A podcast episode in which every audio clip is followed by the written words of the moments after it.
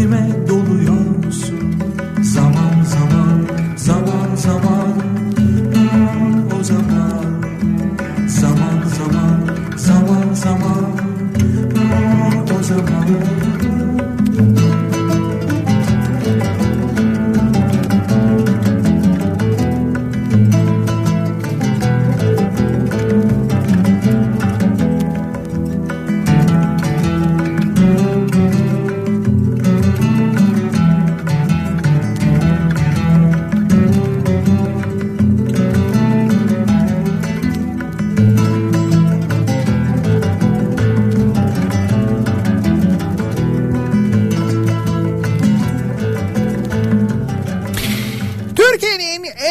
Radyosu'ndan, Kafa Radyo'dan hepinize günaydın. Yeni günün sabahı, yeni haftanın başı, tatilin sonu aynı zamanda.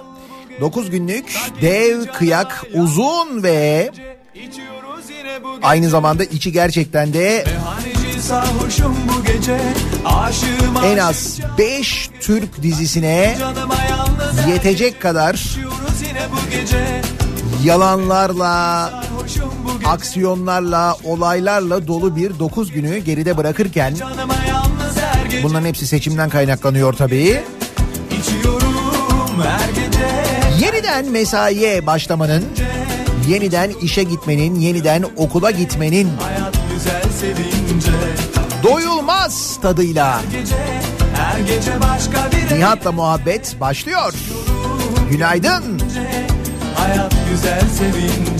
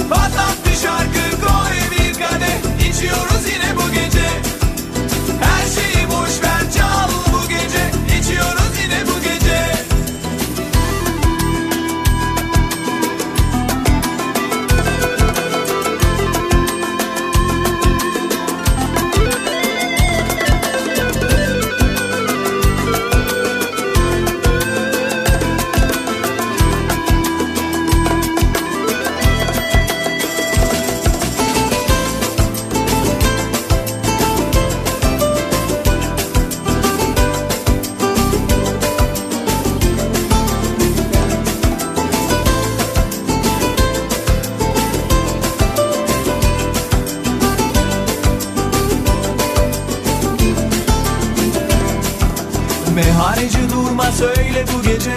Aşkı nasıl adı çile mi sence? Ne çilesi babam sanki işkence. İçiyoruz yine bu gece. Meyhaneci durma söyle bu gece. Aşkı nasıl adı çile mi sence? Ne çilesi babam sanki işkence. İçiyoruz yine bu gece. İçiyorum her gece Her gece başka bir eğlence. İçiyorum gönlümce Hayat güzel gece başka bir eğlence. İçiyorum gönlümce Hayat güzel sevince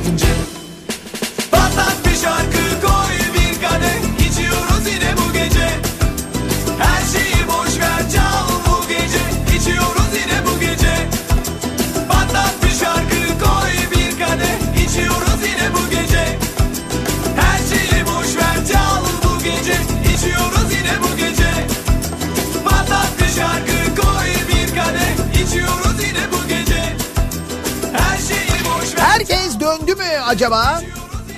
Yoksa tatillerine devam edenler var mı? Çünkü gidiş yolculuğunda yaşanan kalabalıklar dönüş yolculuğunda o kadar yaşanmadı da acaba insanlar geri dönmediler diye mi böyle oluyor gibi sorular da var elbette.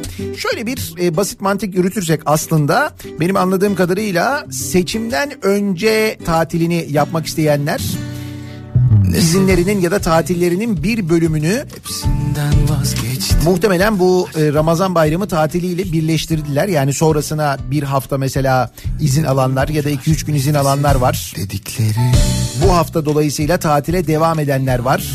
yıkarım ne de kırarım Bir de dönüş e, bölüm bölüm olunca parça parça olunca mesela geçtiğimiz cuma günü çalışanlar perşembe gününden döndükleri için Aşk dedikleri.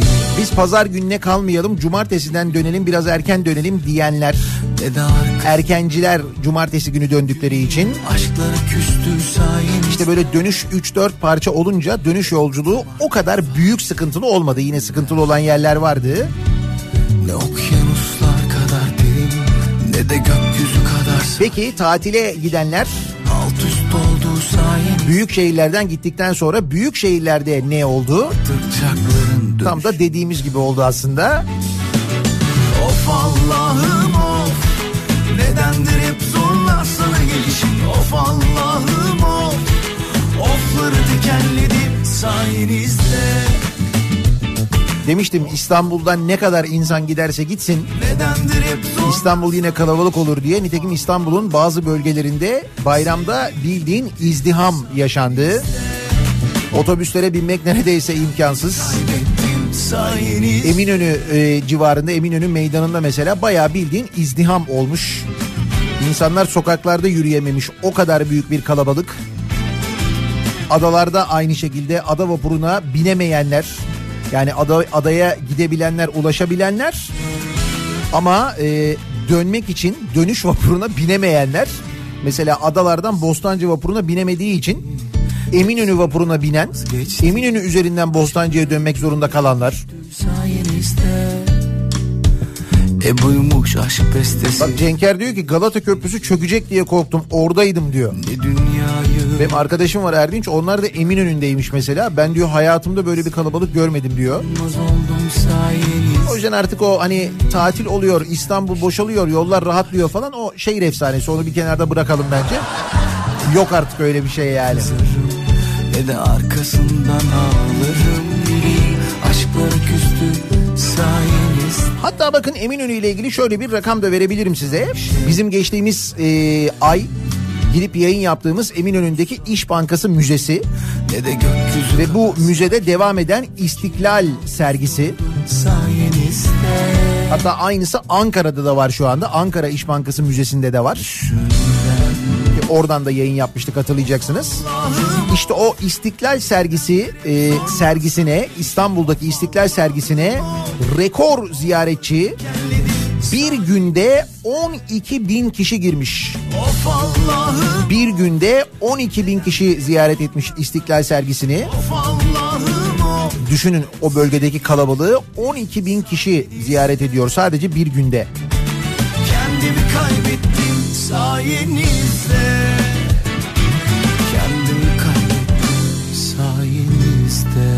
İstanbul'da durum böyleydi. Diğer büyük kentler nasıl? İşte Ankara mesela tam da o dediğiniz gibi bayramda yolların bomboş olduğu şehirlerden bir tanesi oldu. Ankara'dan epey giden oldu. Fakat Ankara için tabii bu 9 günlük tatilin son günleri epey kötü oldu. Ankara'da sağanak yağış, dün gerçekleşen sağanak yağış hem de fena bir yağış 2 saat sürdü. Birçok iş yerini evi su bastı. Yine yollar, alt geçitler sular altında kaldı. Sesi? Hatta alt geçitlerden ziyade yollar bildiğin düz yollar da böyle sular altındaydı.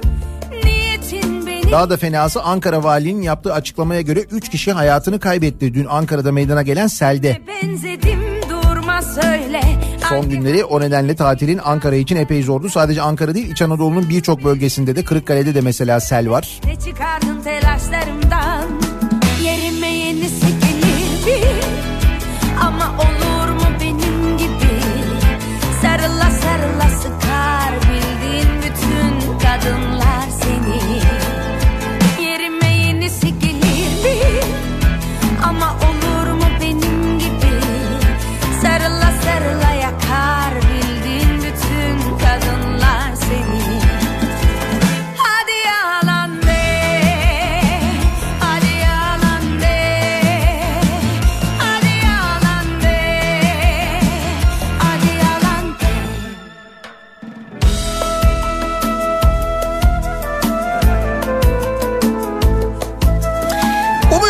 herkes dönmüştür derken özellikle bu bayramda meydana gelen tabii trafik kazalarını kastediyorum. Yine maalesef birçok trafik kazası 9 günlük tatilde dün gece yarısı itibariyle maalesef 101 kişi hayatını kaybetmişti toplamda. Bu 9 gün boyunca meydana gelen kazalarda alınan önlemler, radarlar, Trafik kontrolleri deniyor yine böyle her yerde trafik kontrolü var deniyor ama maalesef yine öyle her yerde trafik kontrolü yoktu gelen bilgilere göre. ama olur mu benim gibi sarıla sarıla Yine e, birçok trafik kazası.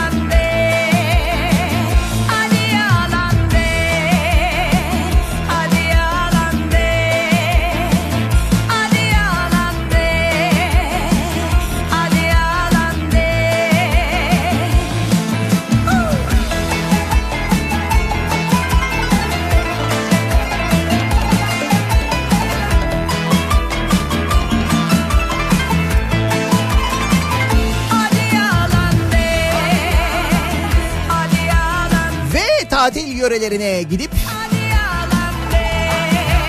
deniz suyu henüz ısınmadığı için tam da böyle gönülden gelerek, içinden gelerek istediği gibi denize giremeyenler. Soğuk daha ısınmamış değil mi? Şimdi öyle bir zamana denk geldi ki e, şey böyle tatil yani tam böyle deniz suyunun ısınmaya başladı. Yani havanın ısındığı ama deniz suyunun tam böyle ısınmadığı bir dönem. Ki bu Akdeniz'de buna dahil. Akdeniz'de Ege'de de öyle. Henüz daha tam böyle ısınmamış su. Dolayısıyla genelde paylaşılan fotoğraflara şöyle bir bakarsanız eğer tatil fotoğraflarına böyle denizin içinde denize atlarken suyun içinde fotoğraflar son derece az. Genelde böyle işte arkadaşlarla masalarda işte böyle şezlongda falan en fazla plajda böyle denizin kıyısına kadar gelmiş. Dikkat ettiniz değil mi paylaşılan fotoğraflar genelde öyle sebebi o işte. Sen Su daha soğuk ısınmamış.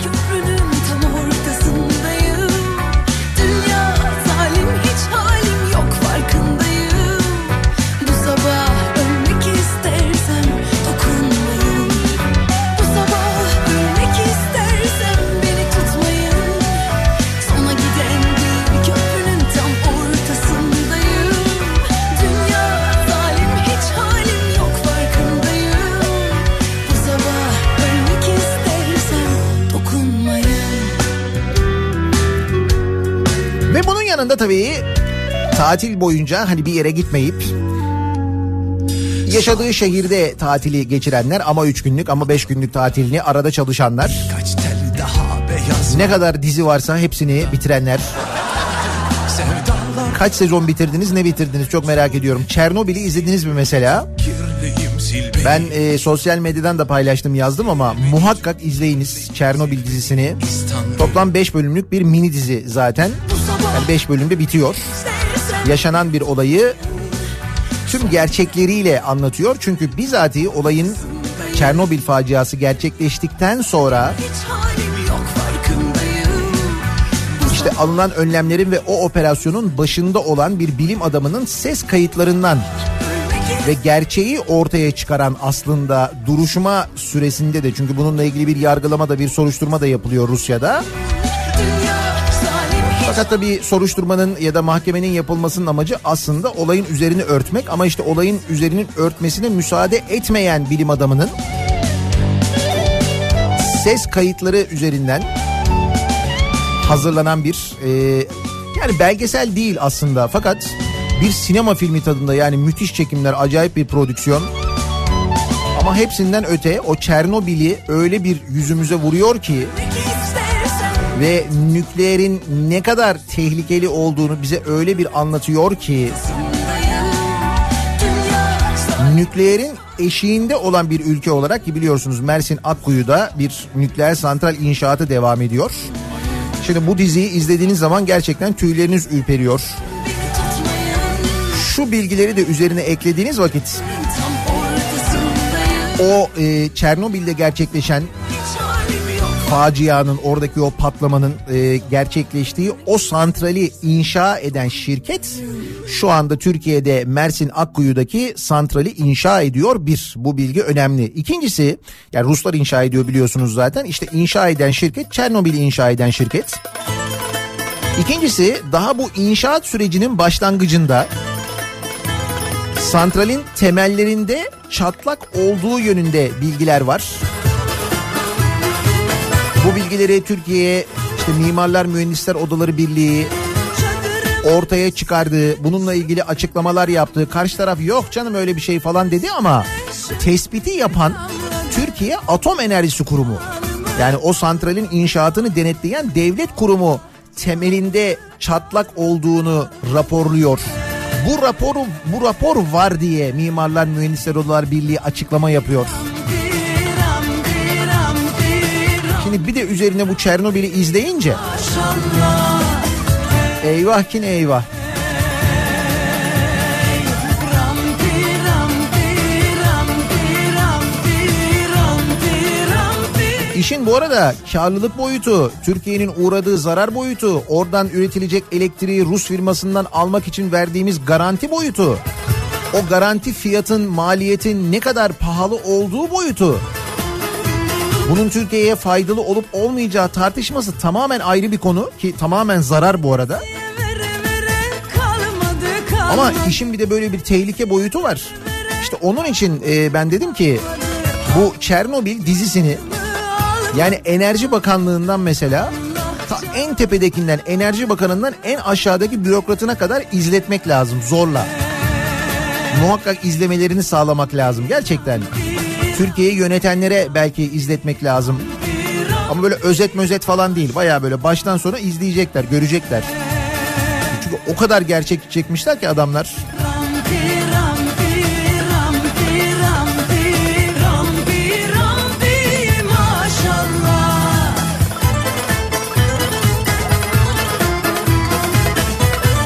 Ama tabii yine de bütün e, dizi, dizi boyunca işte bir sürü önlem almaya çalışıyorlar.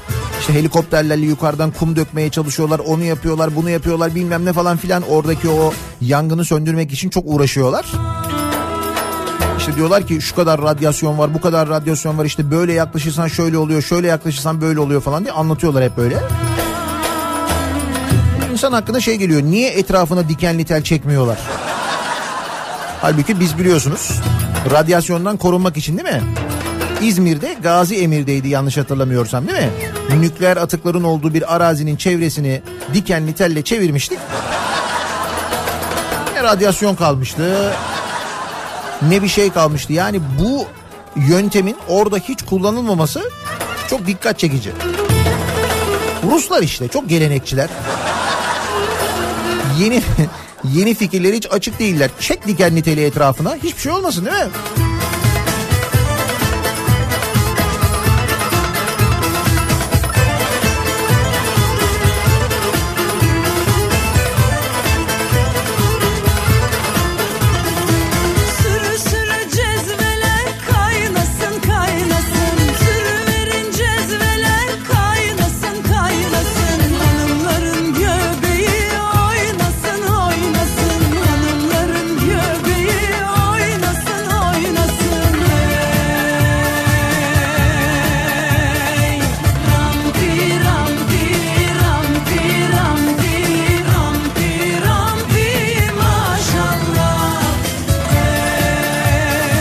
Çernobil ve Game of Thrones'u bitirdim. Güzel.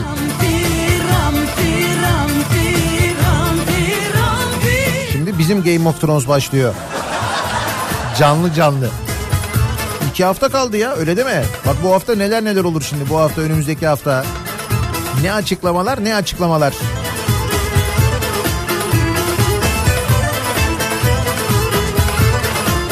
Bakalım herkes dönmüş mü? Nasıl bir sabah trafiğiyle acaba güne ve haftaya başlıyoruz? Bir ara verelim. Reklamların ardından yeniden buradayız.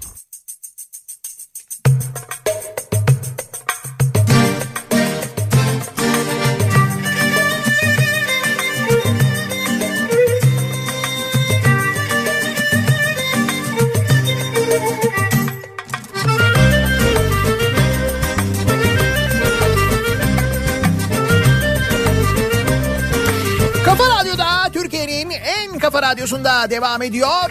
Day 2'nin sunduğu Nihat'la muhabbet. Ben Nihat Sırdar'la. Pazartesi gününün sabahındayız. Tatil dönüşündeyiz. Tarih 10 Haziran. Rigadan gece geçtim Sonunda karne olan haftaya başlıyoruz. Cuma günü okullar tatil oluyor. Karneler alınıyor. Yaz tatili başlıyor. La la la la la la Dolayısıyla şimdi bu hafta trafik dalgalı ve yoğun olur. Önümüzdeki hafta okulların tatil olmasından sonra bir miktar yine rahatlar.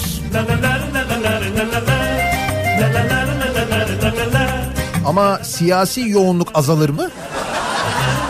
o, o bence azalmaz. Giderek artar, giderek yükselir bu hafta ve önümüzdeki hafta fena olur. Şimdi geleceğiz o açıklamalara da. Bu 9 günlük tatil boyunca ben özellikle hepsini toplayamasam da yani hepsini bu programda aktaramayacak olsam da o kadar çok Canikos'u haberine denk geldim ki böyle bir seri var. O seriye geçeceğiz. Ama ona gelmeden önce başka haberler de var. Mesela bir nikah masasında 3 tane Osman Türk Yılmaz olmuş. Bayramda. Saçlarına çiçekler takar Nasıl oluyor?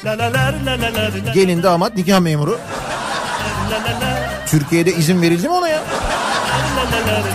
Öyle değil. Kırıkkale'nin Başlığı ilçesinde yaşayan Ebru Özhan ve Osman Türk Yılmaz'ın nikahında ilginç bir tesadüf yaşandı. Damadın ki damadın ismi Osman Türk Yılmaz, damadın şahidinin ismi Osman Türk Yılmaz, nikahı kıyan belediye başkanının adı da Osman Türk Yılmaz.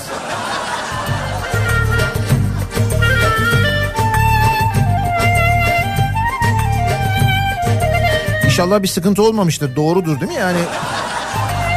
Yanlış Osmanlı çünkü. Ana bu şahit.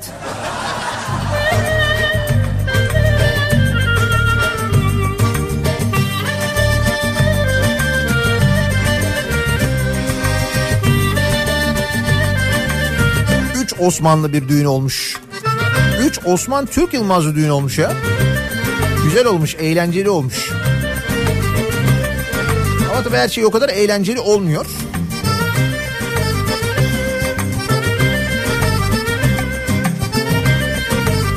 Dostluk turnuvası düzenlenmiş. Zonguldak'ın Ereğli ilçesinde köyler arasında bir dostluk turnuvası düzenlenmiş. Futbol takımı, köylerin futbol takımları e, bir araya gelmişler böyle dostluk maçları yapmışlar.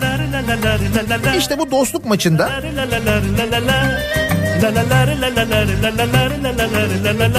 Kurtlar Köyü'ndeki toprak sahada düzenlenen turnuvada Abdi Köyü ve Üveyikli takımları karşılaşmış. Maçın 30. dakikasında Abdi Köyü 1-0 öne geçmiş. Bu sırada birbirine sert müdahalede bulunan iki takımın oyuncusu tartışmış. Hakem iki oyuncuyu da kırmızı kartla oyun dışı bırakmış. Sahanın dışına çıkan iki oyuncu gel lan dışarıya göstereyim sana yönünü. Dışarı gel lan diye kavga etmeye devam edince iki oyuncunun kavga ettiğini gören diğer oyuncular ve taraftarlar da maçı bırakıp kavgaya karışmış. Bir anda karışan sahaya giren jandarma havaya ateş açmış. Dostluk turnuvası bu arada bak. Bu- Buna rağmen taraflar bir süre daha kavga etmeyi sürdürmüş. Komutan sen karışma ya. Sen karışma. Takviye jandarma ekiplerinin gelmesiyle taraflar güçlükle ayrılmış. Hafif yaralanan bazı futbolcular ve taraftarlar hastanede tedavi edilmiş. Hakem kavganın ardından maçı ertelerken olayla ilgili soruşturma başlatılmış. UEFA bir açıklama yapmamış.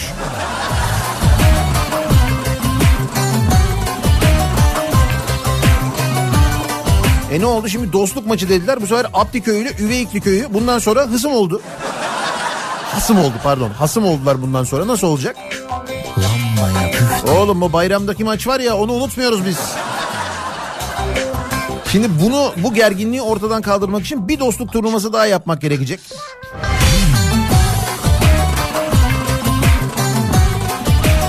Ama o dostluk turnuvasında da mesela şey olacak şimdi Üveyikli köyünden mesela Abdi köyüne giderlerse eğer ya da tam tersi olursa köy girişinde 3 saat bekletebilirler.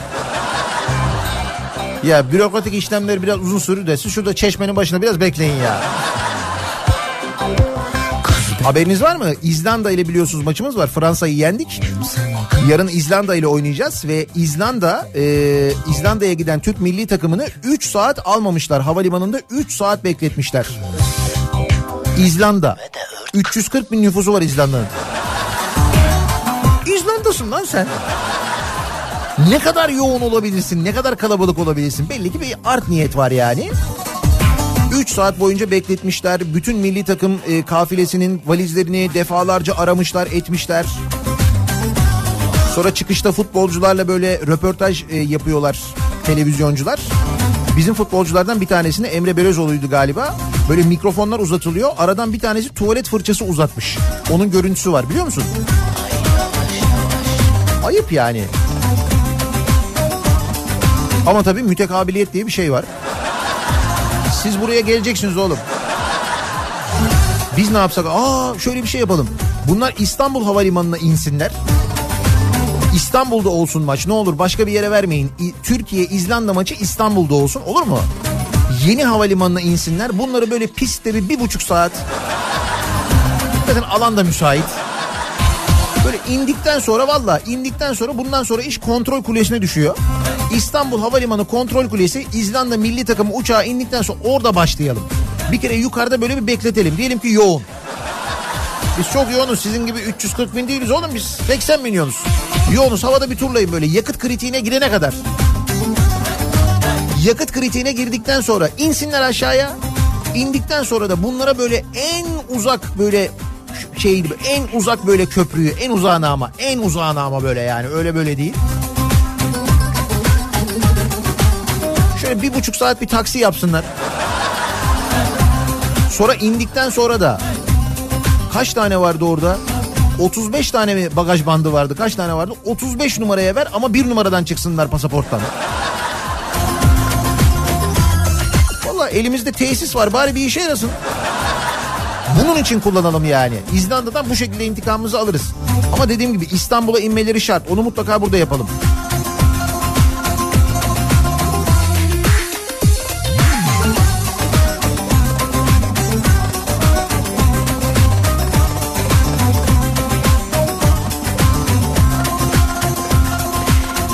Dönüşüyle ilgili bilgiler var ya böyle işte şu kadar e, feribot çalıştı, bu kadar bin araç geçiş yaptı, işte şu kadar saat kuyruk beklediler insanlar falan diye. O haberlerden bir tanesinde bir şey benim dikkatimi çekti de bilmiyorum sizin de dikkatiniz çekti mi? Şimdi Ramazan bayramı tatili e, dönüşü Ege tarafına gidenler özellikle Kuzey Ege tarafına gidenler dönerken e, Çanakkale tarafını kullanıyorlar. Malum Çanakkale'de şöyle bir bilgi var, şöyle bir haber var. E, Marmara ve Trakya bölgesinde yaşayan vatandaşlar Çanakkale Gestaş iskelesinde uzun araç araç kuyrukları oluşturmuşlar.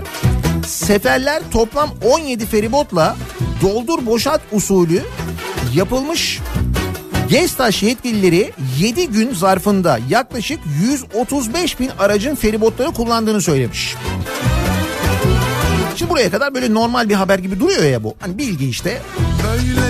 Yalnız şöyle bir önemi var. 7 günde 135 bin araç geçmiş iki yaka arasında. Peki e, benim hep bu en yoğun olduğu zaman değil mi? Bayram tatilleri yani özellikle bu 9 günlük tatiller bu e, Çanakkale Boğazı'nın geçişinin en yoğun kullanıldığı zamanlar oluyor. Yani bunu Çanakkale'de yaşayanlar da biliyorlar. Hani biz de böyle sık sık gidip gelenler olarak biliyoruz. En yoğun zamanlar bu yağınlar, bu zamanlar. Bundan daha yoğunu olmuyor. Ve burada öğreniyoruz ki 7 günde 135 bin geçiş olmuş. Yani böldüğümüz zaman günde kaç geçiş olmuş? Bak en yoğun olduğu zamanda Kime ceket kime yelek günde 19.285 geçiş olmuş. De ki 20 bin olmuş yani. Tatil, bayram tatili 9 gün. Daha bunun üzerine yok yani. En yoğun zaman bu. Peki biz Çanakkale Köprüsü yaptırıyoruz değil mi? Yine yap işlet devlet modeliyle. Her şeyi Geçiş 15 euro olacak değil mi oradan geçiş? Peki araç geçiş garantisi verdik mi? sandım Verdik değil mi? Kaç 20 yıl boyunca bu para 20 yıl mı 25 yıl mı öyle bir şey öyle bir para ödeyeceğiz biz. Araç başına 15 euro ödeyeceğiz. Eğer e, vaat ettiğimiz kadar araç geçmezse de o araç başına 15 euroyu biz ödeyeceğiz. Yani geçmeyenler de ödeyecek. Yani devlet ödeyecek devlet ödeyecek demek millet ödeyecek demek yani. Peki biz kaç araç geçişi vermişiz? Bak en yoğun zamanda bayram zamanı 20 bin araç geçmiş maksimum. Rakam var işte bak daha yeni güncel yani. 45 bin araç garantisi vermişiz. 45 bin. Yani 45 bin araç geçmeyeceği garanti. İşte rakamlar ortada belli. Biz demek ki 25 bin çarpı 15 euro ah her gün Kime ceket kime yelek ne oluyor? 250 bin. Yedirdin bana da Oradan 5 ile de çarparsak onu eğer felek 350 bin euro mu ödüyoruz her ay? Her ay ödeyeceğiz yani. Yani sen ben ödeyeceğiz. Mesela gitmeyenler, geçmeyenler kullanmadığı halde. Ah felek zalim felek Hayır, bayramda gelen haberler içinde böyle bir bilgi de edindim de siz de bilin diye söylüyorum. Çanakkale Köprüsü inşa ediliyor ya inşasını seyrederken aklınızda hep bu rakamlar olsun bilin yani. Ah felek zalim felek Kime ceket kime yelek Herkese kavun yedirdin Bana da yedirdin kelek O sırada Trakya'da Istıranca ormanlarında ki Istıranca ormanları Trakya'nın akciğeridir. Ne kadar önemlidir, ne kadar güzeldir, ne kadar muhteşemdir gidenler bilirler. İşte o Istıranca ormanlarında ne yapıyoruz biz? Dinamit atıyoruz. Istıranca ormanlarına dinamit atıyoruz. Şaka gibi geliyor değil mi? Ama şaka değil gerçek. Doğa harikası Istıranca ormanlarının kalbine yapılacak olan kalker ocağı için süreç başladı. Kalker ocağı işte taş ocağı gibi bir şey yapıyoruz yani. Çevre ve Şehircilik Bakanlığı'na çevresel etki değerlendirme başvurusu yapan maden ocağında kalkerin dinamit patlatılarak sökülmesi planlanıyor. Alanın 50 metre yakınında yarasaların yaşadığı ocak ve bağlar mağaraları bulunuyor. Ancak kalker ocağının hazırladığı proje dosyasında mağaraların ve yarasaların adı bile geçmiyor. Istırancıların ortasına dinamit. Aksiyon olur. Değil mi? Sessiz sakinken. Konuyla ilgili Çevre Bakanlığı'ndan henüz bir açıklama yok.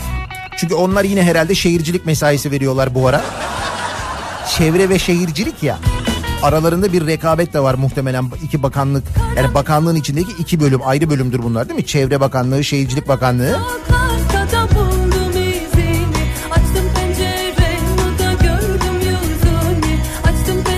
Van'daysa bir gecede yobaz afişler asılmış ve kaymakamlık festivali iptal etmiş. Müzik festivali ya. Van'da müzik festivali var. Türkiye'nin böyle en önemli, en e, iyi, en böyle ünlü şarkıcıları, grupları gidiyorlar. Ta Van'a gidiyorlar. Van'da Gevaş'ta düzenlenen festivalde sahneye çıkıyorlar. Oranın gençleri de gidiyorlar, izliyorlar. Daha önceki senelerde de yapılmış Gezici Fest. Van'ın Gevaş ilçesinde 20-23 Haziran tarihleri arasında birçok ünlü müzisyen ve grubun katılacağı Gençlik Festivali ger- Gençlik Festivali'nin gerçekleşmesine günler kala sürpriz bir kararla kaymakamlık tarafından iptal edilmiş. Neden? Çünkü Van'da bir gecede bütün sokaklara festivalle ilgili karalama afişleri asılmaya başlanmış. Festival tuzağına hayır. Müslüman gençliği koruyalım. Gençlik festivali mi, gençliğin felaketi mi? Bu kadar mı kafa çalışıyor yani? Bu mu bu mu mesajlar yani? Bahane bu mu? Peki ne olmuş? Kaymakamlık iptal etmiş ya. Ya geliyorlar, şarkı söylüyorlar, çocuklar izliyorlar, dinliyorlar, gençler eğleniyorlar. Bu kadar ya.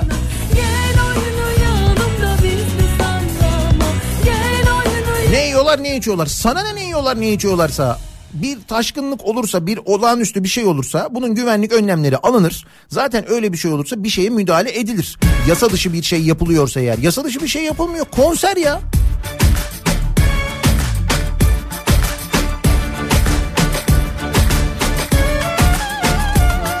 Kaymakamı da tebrik ediyoruz. Hemen etkilenmiş. Gençlik festivali mi, gençliğin felaketi mi? Hay felaket dedi. Hemen iptal edeyim ben bunu. Tebrik ediyoruz Gevaş Kaymakamını bravo.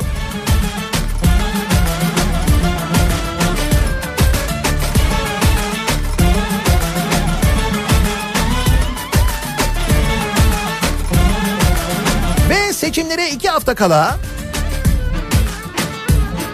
seçimlerle ilgili açıklamalar, tartışmalar, yalan olduğu anlaşılan sonrasında anlaşılan haberler ki bu haberler özellikle yalan olarak e, servis ediliyor. Yine aynı şeyleri yaşıyoruz, benzer şeyler yaşıyoruz. Görüntüleri var, küfür etti falan deniliyor. Hani diyoruz görüntü, görüntü yok. Bir benzeri işte bu Ordu Havalimanı'nda oldu. Valiye küfür etti dediler. Ki e, etmediği anlaşıldı. Görüntüler sonra ortaya çıktı. Hiç öyle bir şey demiyor Ekrem İmamoğlu.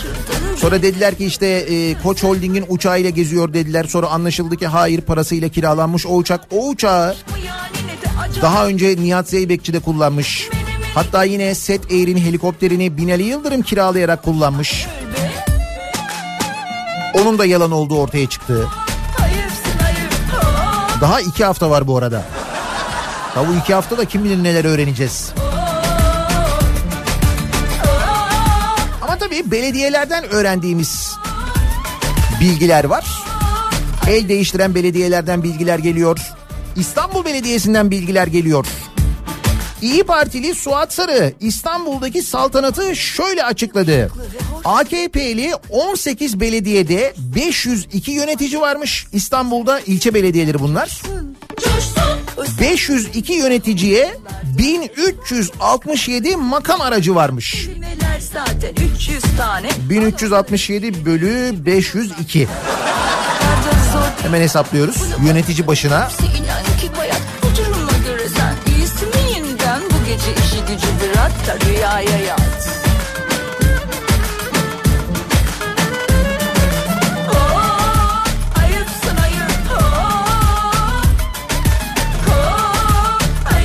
yönetici başına 2,72 makam aracı düşüyor. İki buçuk diyelim biz ona. Demek ki yönetici başına iki makam aracı Herhalde bir tane de böyle buçuk dediği de şey mi? Bisiklet falan mı? Bisiklet, motosiklet. Hani böyle törenlerde mörenlerde çevreci görünelim ayağına. Bisiklet yolu açılışlarında falan. Herhalde bir de öyle bir şey var. Bunlar kiralık araçlar. Ee, toplam maliyeti de 100 milyon liraymış. Yıllık 100 milyon lira.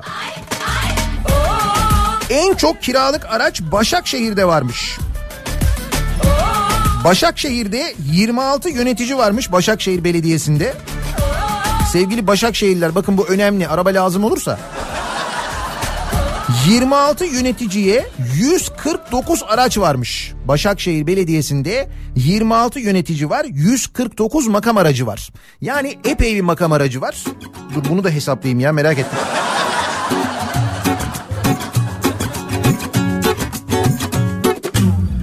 Yok anladım bize karada ayrılık yok. Oo, Başakşehir'e bak. Yönetici başına 5.7 makam aracı düşüyor. Ben olsam vallahi giderim isterim. Ya başkanım yok mu bir tane makam aracı ya? Bizim bir düğün var. Şuraya bak 26 yönetici 149 makam aracı. Sancaktepe Belediyesi'nde 30 yönetici varmış 122 makam aracı varmış. Ümraniye Belediyesi'nde 35 yönetici varmış 145 makam aracı varmış. Evet Başakşehir hepsini geçmiş. Zeytinburnu'nda 21 yönetici varmış. Bak en az, en az yönetici bu arada Zeytinburnu'nda. O rakam dikkatimi çekti 21. Ama 92 e, makam aracı varmış. İyi rakam. 21'e 92 güzel.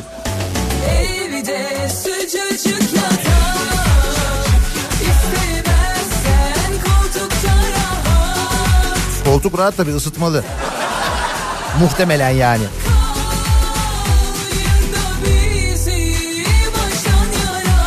Şimdi İstanbul'da belediyelerde bunlar olurken diğer belediyelerle ilgili de devir olan belediyelerle ilgili işte yönetim değişikliği olan belediyelerle ilgili de bilgiler gelmeye devam ediyor.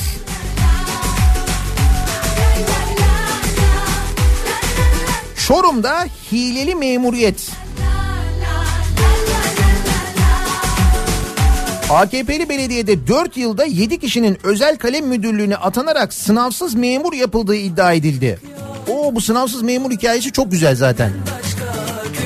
Böyle bir atama yapılıyor. O atamadan sonra oradan işte olağanüstü memuriyet bilmem ne memuriyet falan denilerek sen orada KPSS'ye çalış uğraş acaba iyi bir yere atanır mıyım falan diye debeleniyorsun.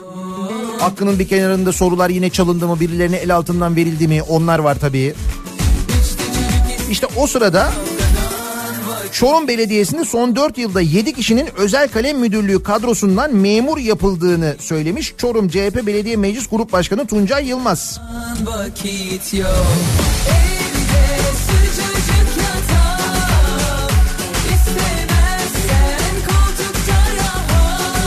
Bitiyor mu? Bitmiyor. Mesela Çanakkale'nin e, Bayramiç ilçesinde yönetim değişikliği oluyor. 31 Mart seçimlerinde Bayramiç'te oyların %54'ünü alıp belediye başkanı seçiliyor. CHP'li Mert Uygun ve AKP'den belediyeyi devralıyor. Bu devirden sonra mali ve idari tablolarda inceleme başlatılıyor. Ve yapılan incelemede Bayram için Gençlik Kolları Başkanı AKP Gençlik Kolları Başkanı Doğukan Özel'in 2018 yılı Haziran ayı ayında Bayramiş Belediyesi'nde büro elemanı olarak istihdam edildiği anlaşılıyor. Fakat kendisi belediyede hiç çalışmıyor. Büro elemanı ama büroda değil. Aslında gençlik kolları da bir nevi büro gibi olduğuna göre oradaki büroda demek ki hizmetini veriyor. Fakat belediyeye değil sıkıntı orada işte. Evde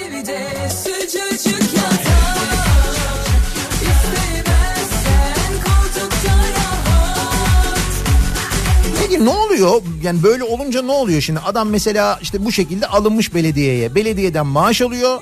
İşte bunlara şey diyorlar bankamatik memuru falan diyorlar ya. Adam hiçbir şekilde çalışmıyor belediyede ama işte aylarca, yıllarca hatta kimileri maaş almışlar. Bununla ilgili ne oluyor? Çünkü şöyle bir şey var mesela sen emekli oluyorsun, emekli maaşı alıyorsun. O emekli maaşında mesela bir yanlış hesap yapılıyor. Sana fazladan bir para ödüyorlar değil mi? Çatır çatır geri almıyor mu devlet bu parayı? Geri alıyor. Bu adamlardan biz bu paraları geri alamıyor muyuz? Yani belediyeye bu şekilde alınmış, bankamatik kartı verilmiş. Adam gitmiş maaşını almış ama hiçbir şekilde çalışmamış. Bundan bu paralar geri alınmıyor mu ya? Yani alınmamalı mı? Canım kartı verdik artık bir sefer yani. Öyle değildir herhalde değil mi? Savcılığa suç duyurusunda bulunmuş Bayramiç Belediyesi. Bakalım ne olacak çok merak ediyorum bunun sonucu ne olacak yani savcılık ne yapacak acaba? Ben yaralı kurt Sen kınalı kuzu Biraz cilve aşkın Biberi tuzu Sanki Ofiste egzersiz. Altı buçuk milyon. gönlüm var gibi gibi Efendim? İGDAŞ çalışanları altı buçuk milyona ofiste egzersiz yapacaklarmış. gibi gibi Öyle mi? Gaz çıkmasın. İGDAŞ hani egzersiz yaparken falan. Sanki biraz İstanbul Büyükşehir Belediyesi şirketlerinden İGDAŞ kurumda çalışanlara egzersiz ve sağlıklı beslenme eğitimi vermek için 6 milyon 480 bin liralık ihale düzenlemiş. Hareket Ofiste projesi için düzenlenen ihale kapsamında İGDAŞ çalışanlarına yönelik okçuluk etkinliği de düzenlenecek. Heh. İşte her İGDAŞ çalışanının rüyası ok atma. Bu çok önemli. Bu etkinliğin düzenlenmesinde emeği geçen tüm yöneticileri kutluyor. Ok çok önemli biliyorsun. Ok mühim. Sihirin şifası 2 Nisan 2019 günü düzenlenen ihalede tek şirketin katıldığı ihalede 6 milyon 480 bin liraya İstanbul Spor Etkinlikleri ve İşletmeciliği Ticaret AŞ Spor İstanbul şirketi kazanmış ihaleyi. İGDAŞ gibi bir belediye şirketi olan Spor İstanbul'la 10 Haziran 2019 31 Mart 2020 tarihleri arasında 9 aylık sözleşme imzalanmış. Hareket Ofiste projesi İGDAŞ bünyesinde çalışan 2200 kişinin sosyal ve fiziksel anlamda desteklenmesi, sağlıklı yaşam kültürünün gündem yapılarak farkındalık oluşturulması, fizyoterapi ve rehabilitasyon desteği, spor eğitmeni yönetiminde fiziksel aktivite çalışmaları, sağlıklı beslenme, diyetisyen ve psikolog desteği içeriyor. Sportif etkinlikler içinde okçuluk, mini golf, mini golf Şimdi hocam bu okçuluk güzel de okla golf topunu vurmaya çalışmak çok zor ya. Bu ikisini bir arada yapmasaydın. Ha? Yeter çektiğim Etkinlikte fotoğraf çekim hizmeti de var. Bu şeyin ihalenin içinde fotoğraf çekiliyor o da var. Bana gönlün var gibi gibi Her bir okçuluk organizasyonu için bir set okçuluk malzemesi kullanılacak. Bir set içinde 10 adet Türk yayı, 10 adet Türk yayı kepaze. Öyle miymiş onun ismi? Ben bilmiyorum hiç anlamam oktan. 100 adet alüminyum ok, 100 adet ahşap ok, 20 adet hedef tahtası, 40 adet hedef tahtası ayağı bulunacakmış. Etkinliklere gönüllü olarak katılıp en yüksek gelişimi kaydeden 20 kişiye akıllı saat verilecek. Bak çalışanını nasıl düşünüyor İGDAŞ. Sen ne yapıyorsun? He? Ok veriyor, kepaze veriyor. Mini golf var. Sağlıklı yaşam kiti veriyorlarmış mesela. Sağlıklı yaşam kiti. Kitin içinde 4 adet sağlıklı yaşamı teşvik edici kitap. Ee, bir adet cam su şişesi. Çiğ fındık, çiğ kaju. Turna yemişi. Turna yemişi ne ya? Oğlum neler öğreniyoruz? Çiğ antep fıstığından oluşan 250 gramlık sağlıklı besin paketi olacakmış.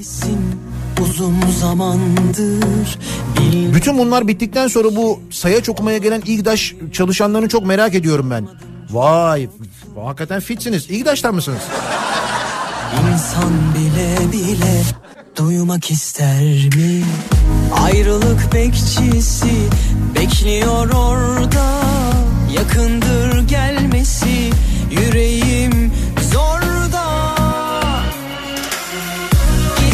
Ya daha ne kadar Canikos haberi var aslında biliyor musun? Marmara için alınan 478 milyon euro değerindeki tren setleri ray makas sistemine uygun olmadığı için depoya kaldırılmış. Derim bir 478 milyon euro. Raylar mı uymuyormuş?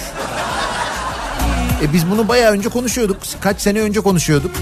Onlar orada bekliyor diye bize devlet demir yollarında çalışanlar yazmışlardı. Yeni yapılan Marmaray e, ray sistemi bunlara uymayacak. Bunlar burada çürüyecek falan diyorlardı. İşte çürüyormuş. İyi Parti Grup Başkan Vekili Lütfi Türkkan mecliste Ulaştırma ve Altyapı Bakanı Cahit Turan'ın yanıtlaması istemiyle bir soru önergesi vermiş. Bu soru önergesine göre 2003, 2013 yılına kadar Marmaray projesi kapsamında Güney Kore'den ithal edilen ancak gerekli uzunlukta ray makas sistemi olmadığı için hizmete alınamayan onlu vagondan oluşan 38 tren setinin Haydarpaşa ve Edirne Gar Müdürlüklerinde atıl bekletildiğine dikkat çekmiş. Ne kadar kamu zararı oluştuğunu sormuş. Ulaştırma Bakanı da cevap vermiş demiş ki biz demiş bu trenlerin demiş düzenli bakım ve temizliklerini yapıyoruz. Sahalarda böyle depoluyoruz demiş. Ha iyi temizliği yapılıyorsa sorun yok. Klip çekiminde falan kullanırız ya. Olmaz mı klipli diziydi? Ya beni de götür ya da hiç dönme 478 milyon euro. %10'u ne kadar yapıyor onun? Bu sabah çok hesap yaptık ya. Çok yoruldum.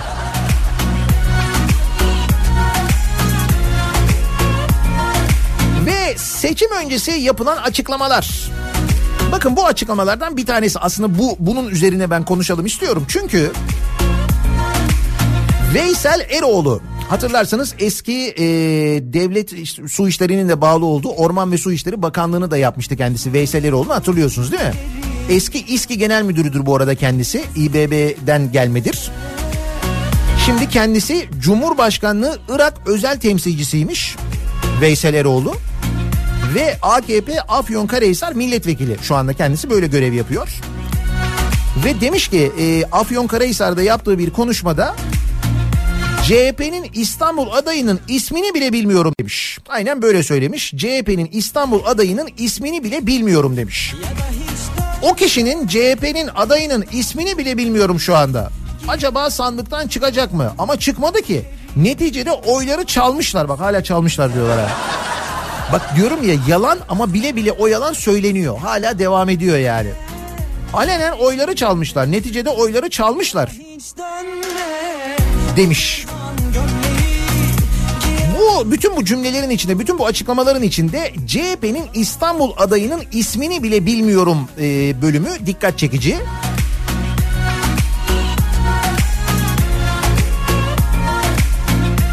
Biz de bu sabah dinleyicilerimize soralım istiyoruz. Siz e, neleri bilmiyorsunuz, kimleri bilmiyorsunuz acaba diye.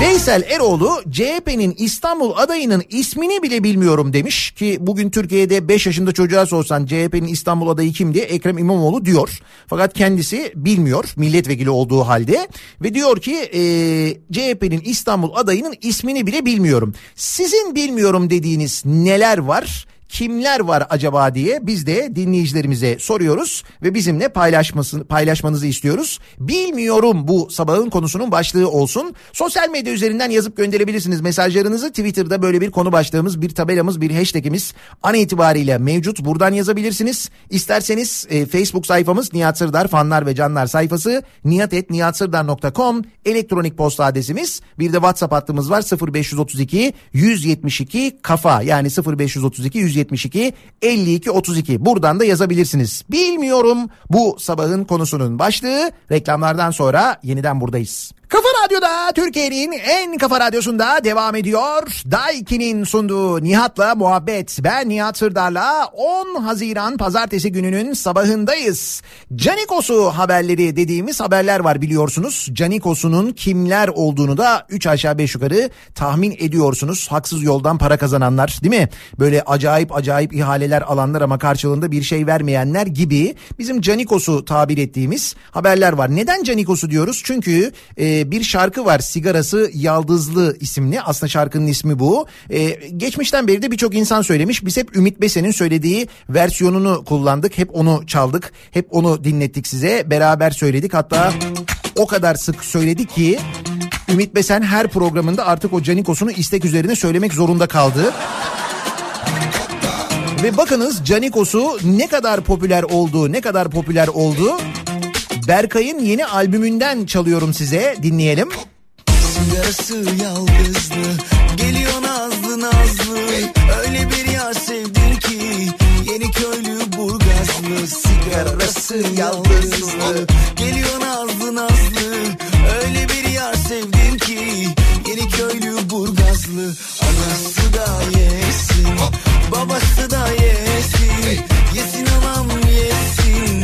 Canikos'u yesin, anası da yesin, babası da yesin, yesin anam yesin, Canikos'u yesin.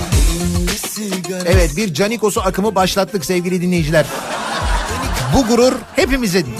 Gözlerinin karası Artık albümlere falan bile alınıyorsa bunun bir sebebi var herhalde değil mi? Durup dururken olacak bir şey değil yani. Gözlerinin karası Anası da yesin, babası da yesin, yesin anam yesin, Canikos'u yesin. Anası da yesin Babası da yesin Yesin anam yesin Canikosu yesin Nasıl? Ben bir gün Canikos'unun böyle patlayacağını biliyordum biliyor musun? Biliyordum yani.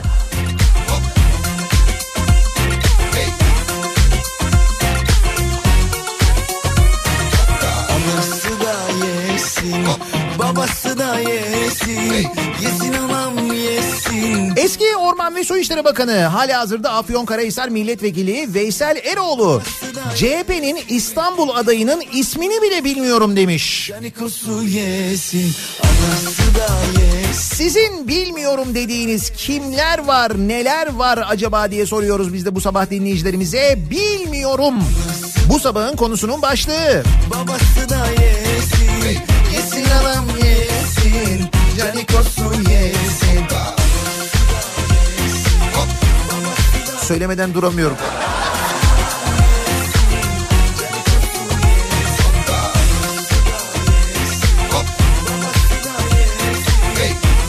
Acaba birileri daha söyler mi ya? He? Başka albümlere falan da girer mi? Ben bir ara Mehmet Erdem'le Alper Atakan'ı duydum. Onlar böyle bir video paylaşmışlardı. Orada yapıyorlardı sanki. Acaba dedim Mehmet dedim yeni albümünde söyler mi? Sonra baktım yok. Beklemediğimiz yerden geldi yalnız. Berkay söyledi ya.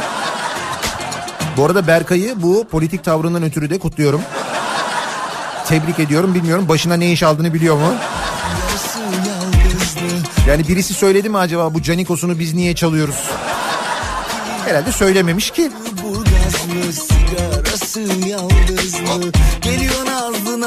Bilmiyorum. Hadi ben İspark'ın nasıl zarar ettiğini bilmiyorum. Yahu siz nasıl bilmiyorsunuz? Babası da yesin Yesin anam yesin Şimdi dinleyicimiz bunu söylüyor. Neden? Çünkü Binali Yıldırım katıldığı bir televizyon programında İspark nasıl zarar ediyor sorusuna onu ben de anlamış değilim. Benim de kafam almıyor. Anlam veremedim. Göreve gelirsek inceleyeceğiz diye yanıt vermiş. Göreve gelirsek inceleyeceğiz derken şu anda kim yönetiyor İstanbul Belediyesi'ni? Uzaylılar mı? Ya niye incelemiyoruz? Neyi bekliyoruz yani? Babası da yesin Yesin anam yesin Canikos'u yesin. Anası da yesin Babası da Genel seçim var da ben mi bilmiyorum diyor Elif. Belediye başkan adayları dışında herkes konuşuyor. Bir de öyle bir şey var değil mi?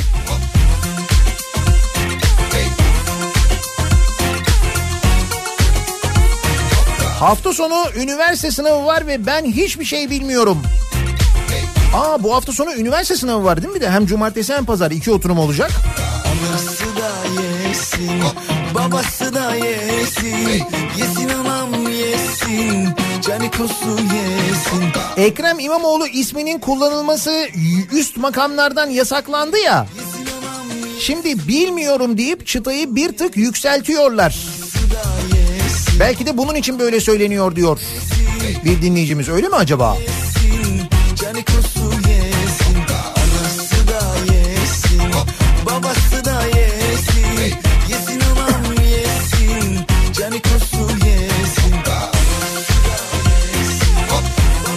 Şehirler arası yollarda alternatifi olmayan benzinliklerde benzinin fiyatının neden 40-50 kuruş fazla olduğunu bilmiyorum. Benzinlik görevlisi abi burada rekabet yok istersen alma diyor. Öyle olabiliyor mu ya? Nasıl olsa benden almak zorunda diye mesela işte ne bileyim ben 7 liralık benzini 7,5 liraya satabiliyorlar mı? Öyle bir şey olabiliyor mu? Benim bildiğim yasal olarak olamaz ama. Ne olur sormasınlar bana Ne olur söyletmesinler derdimi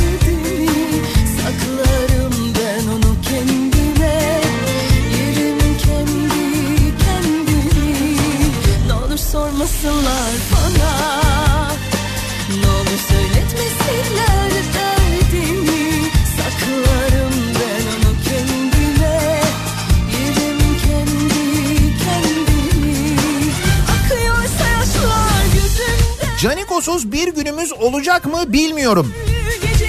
Tabii ki olmayacak. ne demek? Günlerce, aylarca, yıllarca biz bunları konuşmaya devam edeceğiz. Düşün ki sadece belediye seçimleri oldu bunları öğreniyoruz. O da el değiştiren belediyelerden bilgiler geliyor öğreniyoruz değil mi? İşte bir belediye mesela uzun yıllar boyu bir parti tarafından yönetilmiş sonra başka bir partiye geçiyor. Yeni gelen başkan soruşturuyor bakıyor ne olmuş benden önce diye. Şimdi biz bu bilgileri öğreniyoruz. Şuraya bu harcanmış buraya bu para verilmiş falan değil mi? Bunları öğreniyoruz. ayrı ayrı Sadece belediye. O yüzden canikosuz günümüz bizim geçmez zor. Bitsin artık bu hasret Buluşalım gayrı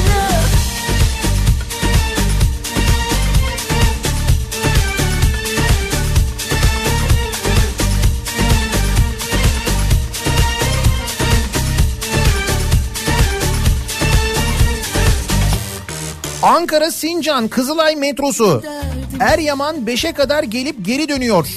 İstasyonları su basmış Eryaman 5 durağı sonrası ulaşım metro ile sağlanamıyor. Ankaralılar için önemli bilgi. Hüseyin e, yazmış göndermiş Ankaralılara biz buradan bir kez daha duyuralım. Ankara Sincan Kızılay metrosunda Eryaman 5'e kadar geliyormuş metro ve geri dönüyormuş. Sonrasındaki istasyonları su bastığı için o istasyonlar çalışmıyormuş Ankara metrosunda haberiniz olsun. Ama Melik Gökçek uyuyordur merak etmeyin. Bir sıkıntı yoktur yani. Hatta hemen şey derler şimdi Mansur Yavaş hadi bakalım ha.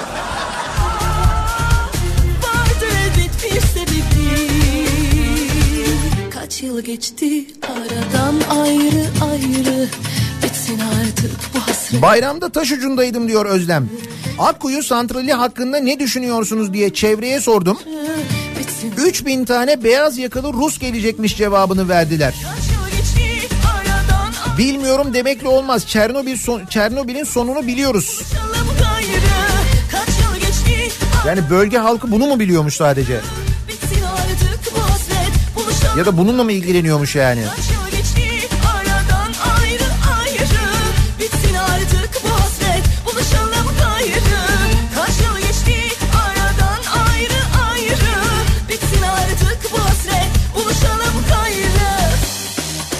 Ben ikilemde kaldım. Kiraz dalı mı gevrek, erik dalı mı gevrek bilmiyorum. Eğer kiraz ise eriye niye Türkiye yapıldı diye soruyor Ferit.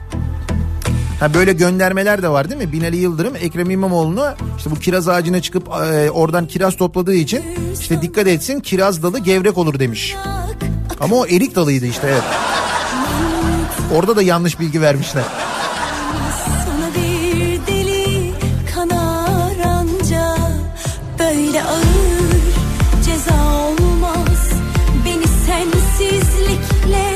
Cemaatlerin bürokrasiyle, devletle ne işi olduğunu bilmiyorum. Diyeceğim ama birden irkiliyorum. 17 yıldır her kurumun bir cemaati olduğunu hatırlıyorum. Bu cemaat tartışmaları var ya. İşte en son bu e, Fethullah cemaati denilen cemaat yüzünden başımıza gelenler belli. Bu bugün bir haber var e, gazetelerde.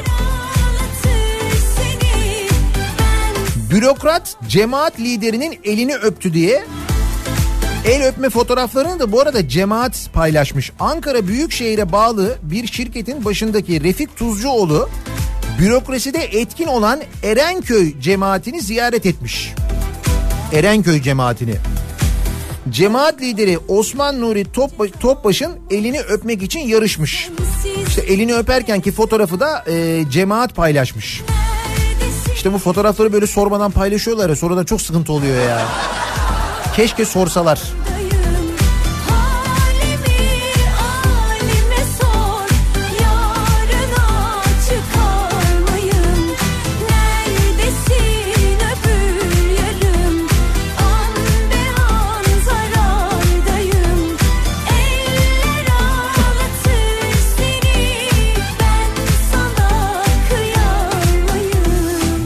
Bilmiyorum ne demek ya ne demek bilmiyorum. Biz bir kere Zafer Algöz dinliyoruz her şeyi biliyoruz. O ayrı. Şimdi o konuda hiç tartışmayalım. Zafer abi başka. Kendisinin başarıları ortada, lisansları ortada, aldığı kupalar, madalyalar ortada. O her şeyi biliyor. O başka bir şey. Neredesin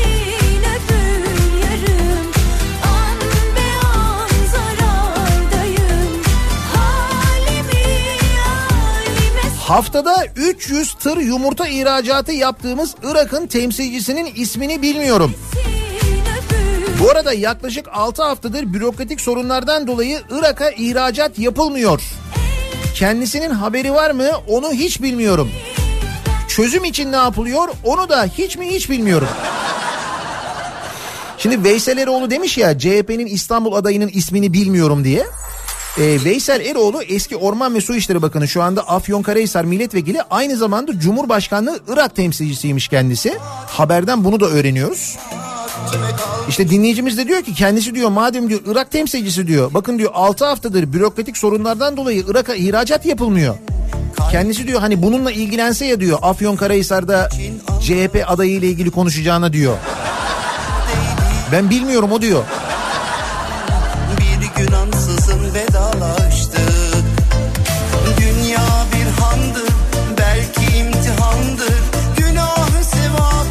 Hakan Peker. Aa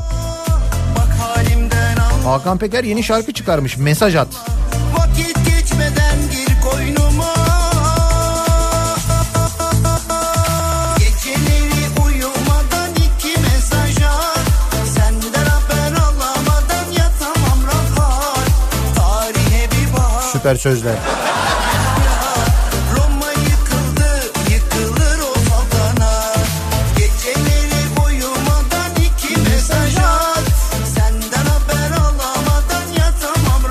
Bak sonu daha önemli.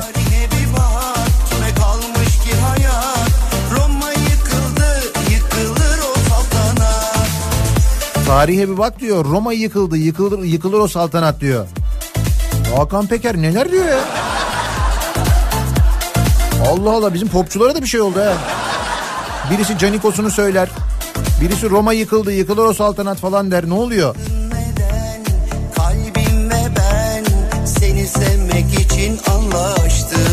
Hiçbir şey bilmiyorum ama mutlaka bir şey olmuştur. Onu biliyorum diyor Şadiye. Evet bence de bir şey olmuştur yani.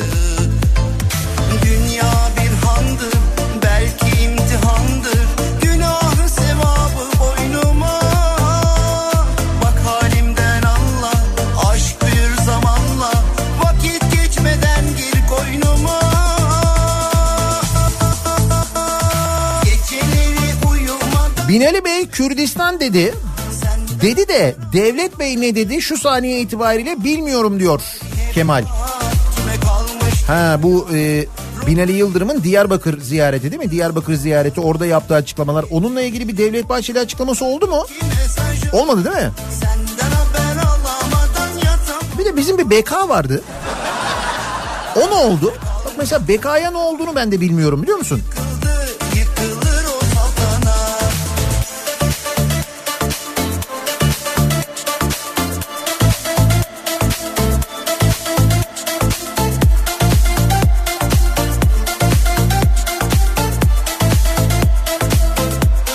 Ayrıca Devlet Bahçeli İstanbul'a mitili atacağız falan diyordu. İstanbul'da kendisinin bir toplantısı, bir etkinliği, ne bileyim ben bir mitingi falan bir şey oldu mu acaba ya? Ya da niye olmuyor?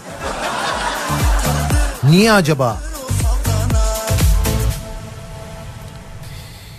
Bak mesela bir şarkı daha var. O da mesela yeni. Gerçi bu şarkıların hepsi yeni de. Haluk Levent yeni albüm çıkardı. Ondan haberiniz var mı? Ya. Bu da yeni şarkısı.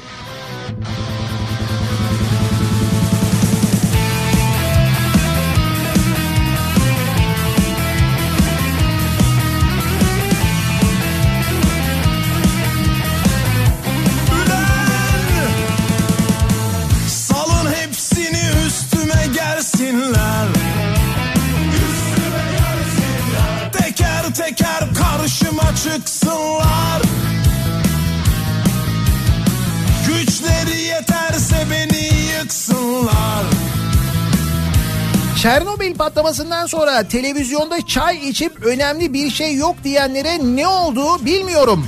geçerim Bu alemde kendimi tek geçerim Hakan Peker'in şarkısındaki saltanat kısmını sağ kanat anladım. Neden bilmiyorum diyor Burdur'dan Özgül. o korkudan olabilir. Yok canım saltanat dememiştir ya sağ kanat demiştir o yani. Saltanat yıkılır demek de ne demek istiyor olabilir? Farklıymış gibi davransınlar Bu arada Veysel Eroğlu'nun bakanlığı döneminde NASA'da kim oluyor? Bizim teknolojimiz daha ileri dediğini hatırlatıyor bir dinleyicimiz. Ve diyor ki NASA kim ben de onu bilmiyorum diyor. Orman ve Su İşleri Bakanı Veysel Eroğlu o dönem kendisi bakan tabii. Tek Amerikan Ulusal ve Havacılık Dairesi NASA'nın aralarında Türkiye'nin de olduğu Doğu Akdeniz ülkelerinde 1998'de başlayan kuraklığın son 900 yılın en kötüsü olduğuna dikkat çekmesiyle ilgili NASA'nın meteorolojik hava tahminleri bizim gerimizde. Geçen yıl yaptıkları tahminleri tutmadı mesela demiş. Ama Mars'a gidiyorlar. Ama olsun. kendimi tek geçerim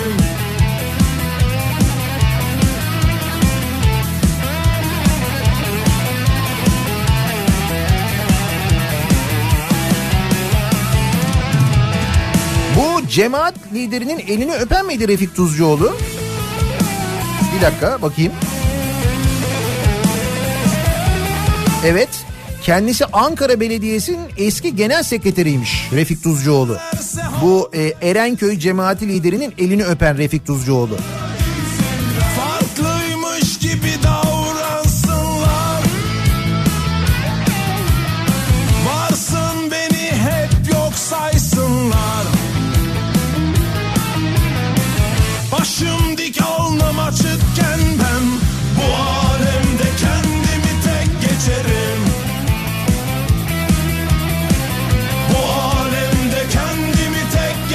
Türk milli takımı Fransa'yı 2-0 yendi. Ama takımın hocası Şenol Güneş olduğu için ve Şenol Güneş Trabzonlu olduğu için şimdi bu durumda Yunanlılar mı kazandı bilmiyorum. Değil mi? Öyle bir şey var. Yine bu bayram tatili sırasında Trabzonlularla ilgili Karadenizlilerle ilgili enteresan açıklamalar. Bunların hepsi Pontuslu açıklamaları.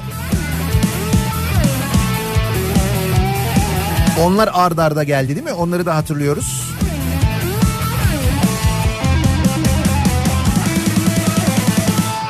İstanbul'da 6.99'a aldığım benzini Çerkeş tarafında 7.16'ya aldım. O fiyata benzin alınca yoldaki her benzinliğe baktım 7.25'e kadar gördüm. Bu benzin fiyatları ile ilgili bak çok mesaj geliyor. Yol yapanlar özellikle yolculuk yapanlar bu seyahatlere gidenler çok farklı fiyatlar görmüşler yollarda.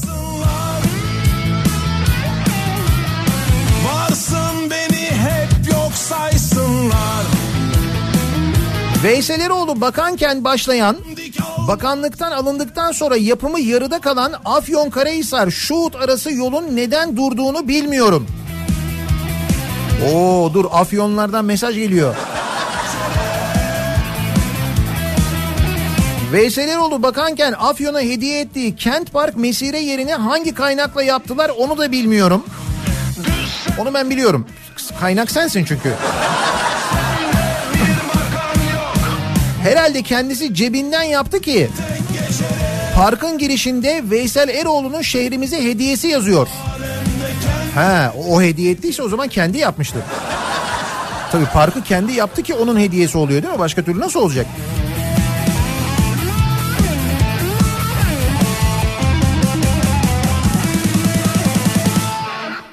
Afyonkarahisar Milletvekili Veysel Eroğlu CHP'nin İstanbul adayının ismini bile bilmiyorum demiş ya. Biz de dinleyicilerimize soruyoruz. Sizin bilmiyorum dediğiniz kimler var neler var acaba diye bunları bizimle paylaşmanızı istiyoruz. Reklamlardan sonra yeniden buradayız.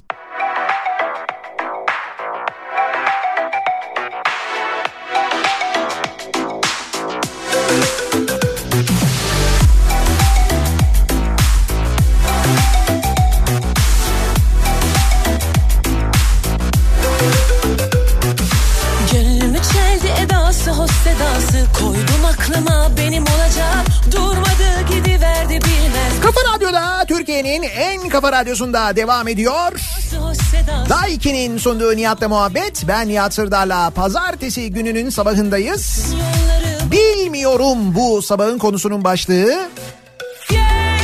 Neden e, bu konuyu seçtik? Çünkü Veysel Eroğlu AKP Afyonkarahisar milletvekili CHP'nin İstanbul adayının ismini bile bilmiyorum demiş. Ekrem İmamoğlu'nu bilmiyormuş kendisi. Herhalde son bir yıldır Türkiye'de yaşamıyordu.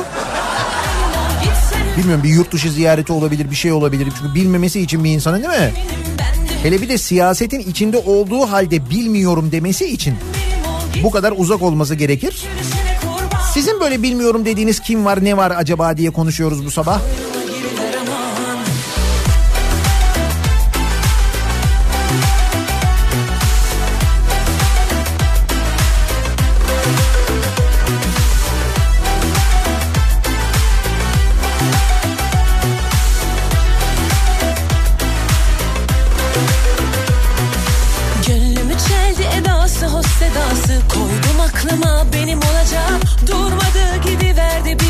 Yanan orman alanları başka maksatla tahsis edilemez diyen Buna rağmen yanan alanlarda yapılaşmaların gerçekleştiği ülkede Orman ve Su İşleri Bakanlığı yapmış pek muhterem kişinin adını bilmiyorum.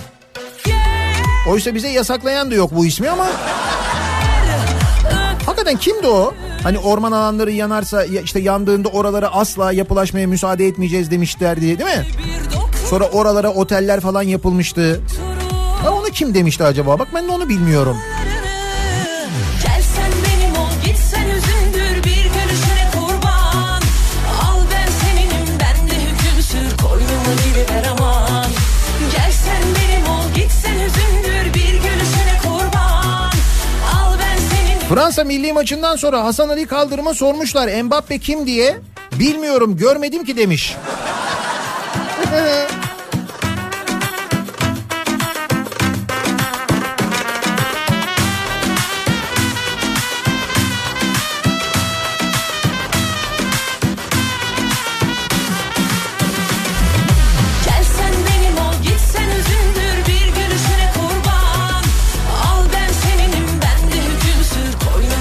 akaryakıt fiyatlarındaki farklılıkla ilgili mesajlar geliyor dinleyicilerimizden. Balıkesir'den İstanbul'a gelirken aynı firmanın gaz ücretini 3 lira 24 kuruşa da gördük. 3 lira 70 kuruşa da gördük demiş mesela bir dinleyicimiz. Ee, bir başkası diyor ki Van'dan e, Van'dan göndermiş dinleyicimiz. Van'da diyor LPG'yi 3.55'ten alırken Iğdır ve Kars tarafında 4.01'den aldım diyor mesela. Bu kadar fark edebiliyor mu ya? Bunlar denetlenmiyor mu acaba? Ne gülüşün artık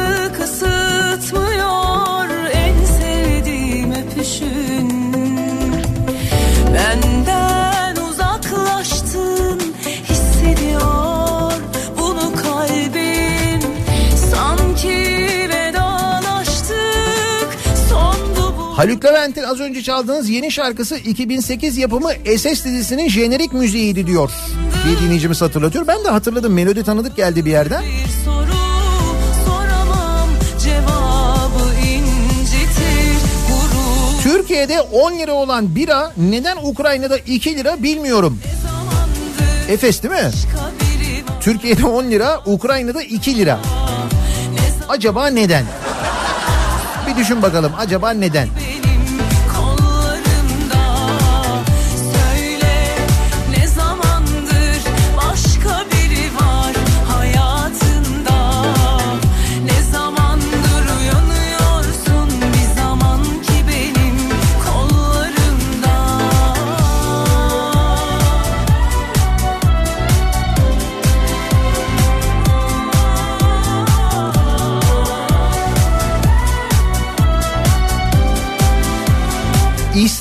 Giden bir gemide yangın çıktı. Mersin'den İsrail'e giden bir gemide yangın çıkmış.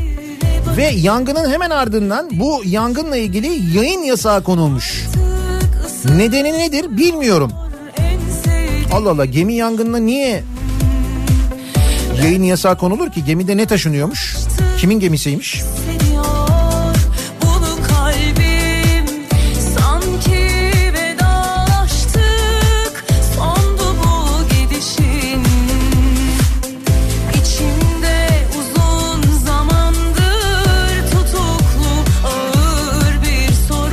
Cinayete azmettirmekten aranan Metro Turizm'in firari sahibi Galip Öztürk'ün Erdoğan'ın baş danışmanıyla ne işi var bilmiyorum.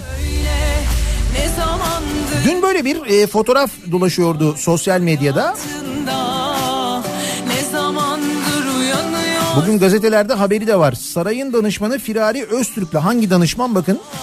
Cinayete azmettirme suçundan müebbet hapis cezasına çarptırılan Metro Turizm'in sahibi Firari Galip Öztürk bu ceza kesinleşince yurt dışına kaçmıştı.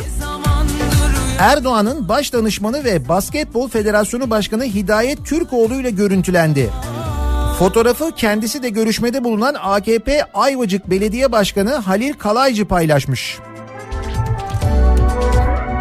Kendi e, sosyal medya hesabından Instagram üzerinden bu fotoğrafı paylaşınca bu görüntü ortaya çıkıyor.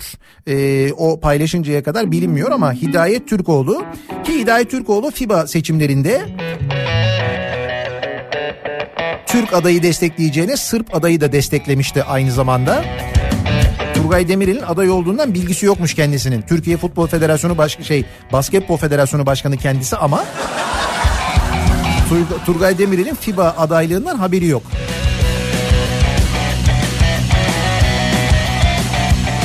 Çok doğru adamı yapmışız gerçekten federasyon başkanı. İyi.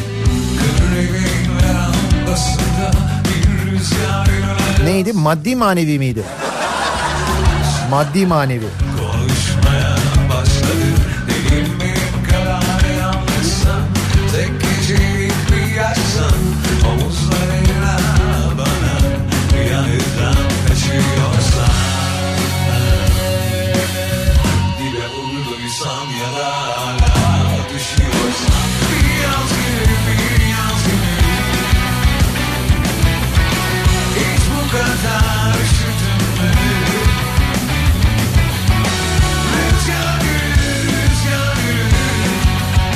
Geçen yaz ayında yağmur yağmazsa bıyıklarımı keserim diyen Orman ve Su İşleri Bakanı vardı.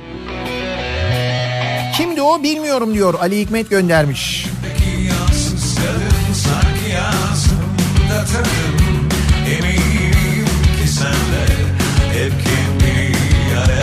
Yalnız siz de her şeyi hatırlıyorsunuz ya. O da çok acayip.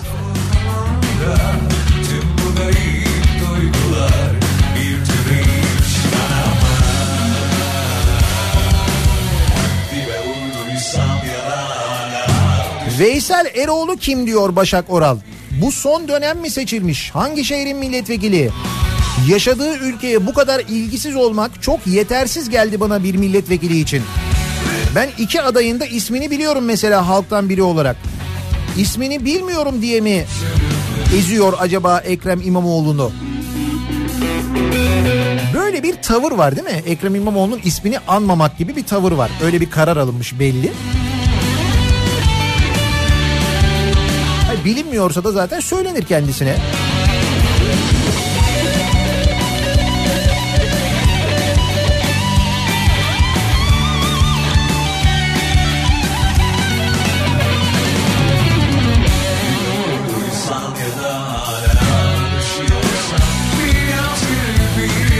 Bir tarafta bankamatik memurlar hiçbir sınavı kazanamamasına rağmen babasının marifetiyle öğretim üyesi olarak atananlar. Diğer tarafta ise atanamadığı için canından vazgeçen gencecik hayatlar. Çok şey söylenmeli de aslında bilmiyorum demiş bir dinleyicimiz. Evet bu bayram tatili sırasında atanamadığı için hayatına son veren gencecik bir öğretmen vardı.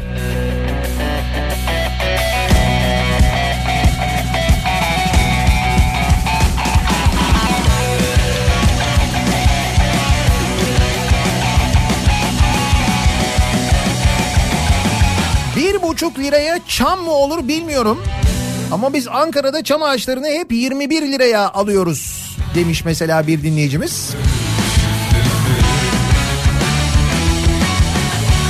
Şimdi o Ankara Belediyesi'nin de o satın almaları yavaş yavaş ortaya çıkıyor. Onları da öğreniyoruz. Bir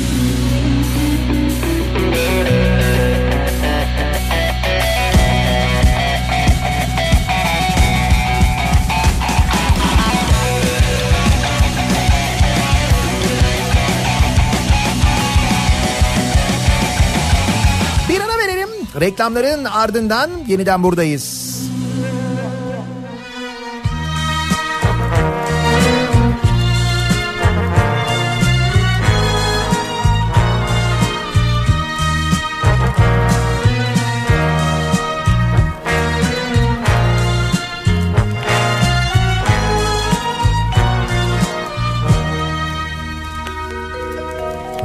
Nasıl da değiştin birden Sanki sen değildin başın üstüne yeminler eden Nasıl da değiştin bilmem. Sanki sen değildin aşk uğruna ölmekten bahseden Mektuplarında olmasa. Kendimden şüphe duyardım Yanılan ben miyim diye Şiirlerin Aklımı oynatırdım inanamazdım gözlerime. Ne yazık ne yazık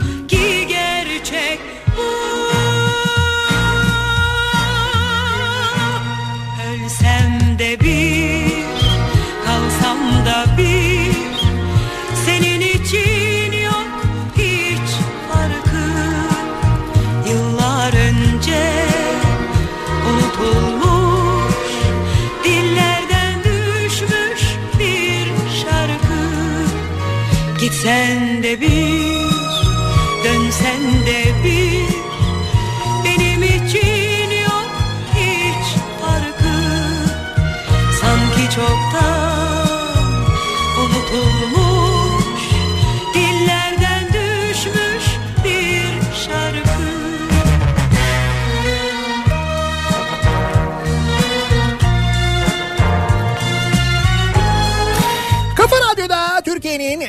kafa radyosunda devam ediyor. Daiki'nin sunduğu Nihat'la muhabbet. Ben Nihat Sırdar'la.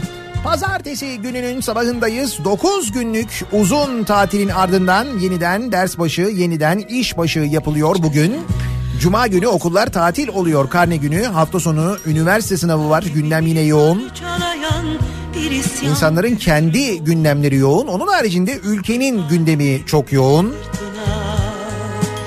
İstanbul seçimleri yeniden yapılacak. Bu hafta sonu değil diğer hafta sonu iki hafta kaldı dolayısıyla. Biliyorum Ve biz bu hafta ve önümüzdeki hafta daha çok bilgi kirliliğine, daha çok yalan haberlere maruz kalacağız. Onu da anlıyoruz. Ölüp gitmek hüner değil Gel de anlat bunu sızım sızım sızlayan kalbime Ne yazık dönüş yok artık Bütün bu bilgi kirliliği içinde en doğru bilgileri, en doğru haberleri öğrenebilmek için çok dikkatli olmak lazım. Sosyal medyayı çok dikkatli ve çok böyle seçerek takip etmek lazım. Önemli. Birazdan Kripto Odası başlayacak. Güçlü Mete sizlere Türkiye'nin ve dünyanın gündemini, detayları, son haberleri, gelişmeleri aktaracak. Az önce bahsettiğim özenle. Gitsen de bir dönsen de bir Bu akşam 18 haberlerinden sonra Sivrisinek'le birlikte eve dönüş yolunda sizlere eşlik etmek üzere ben yeniden bu mikrofondayım. unutulmuş Tekrar görüşünceye dek güzel bir gün, güzel bir hafta geçirmenizi diliyorum. Hoşçakalın. sen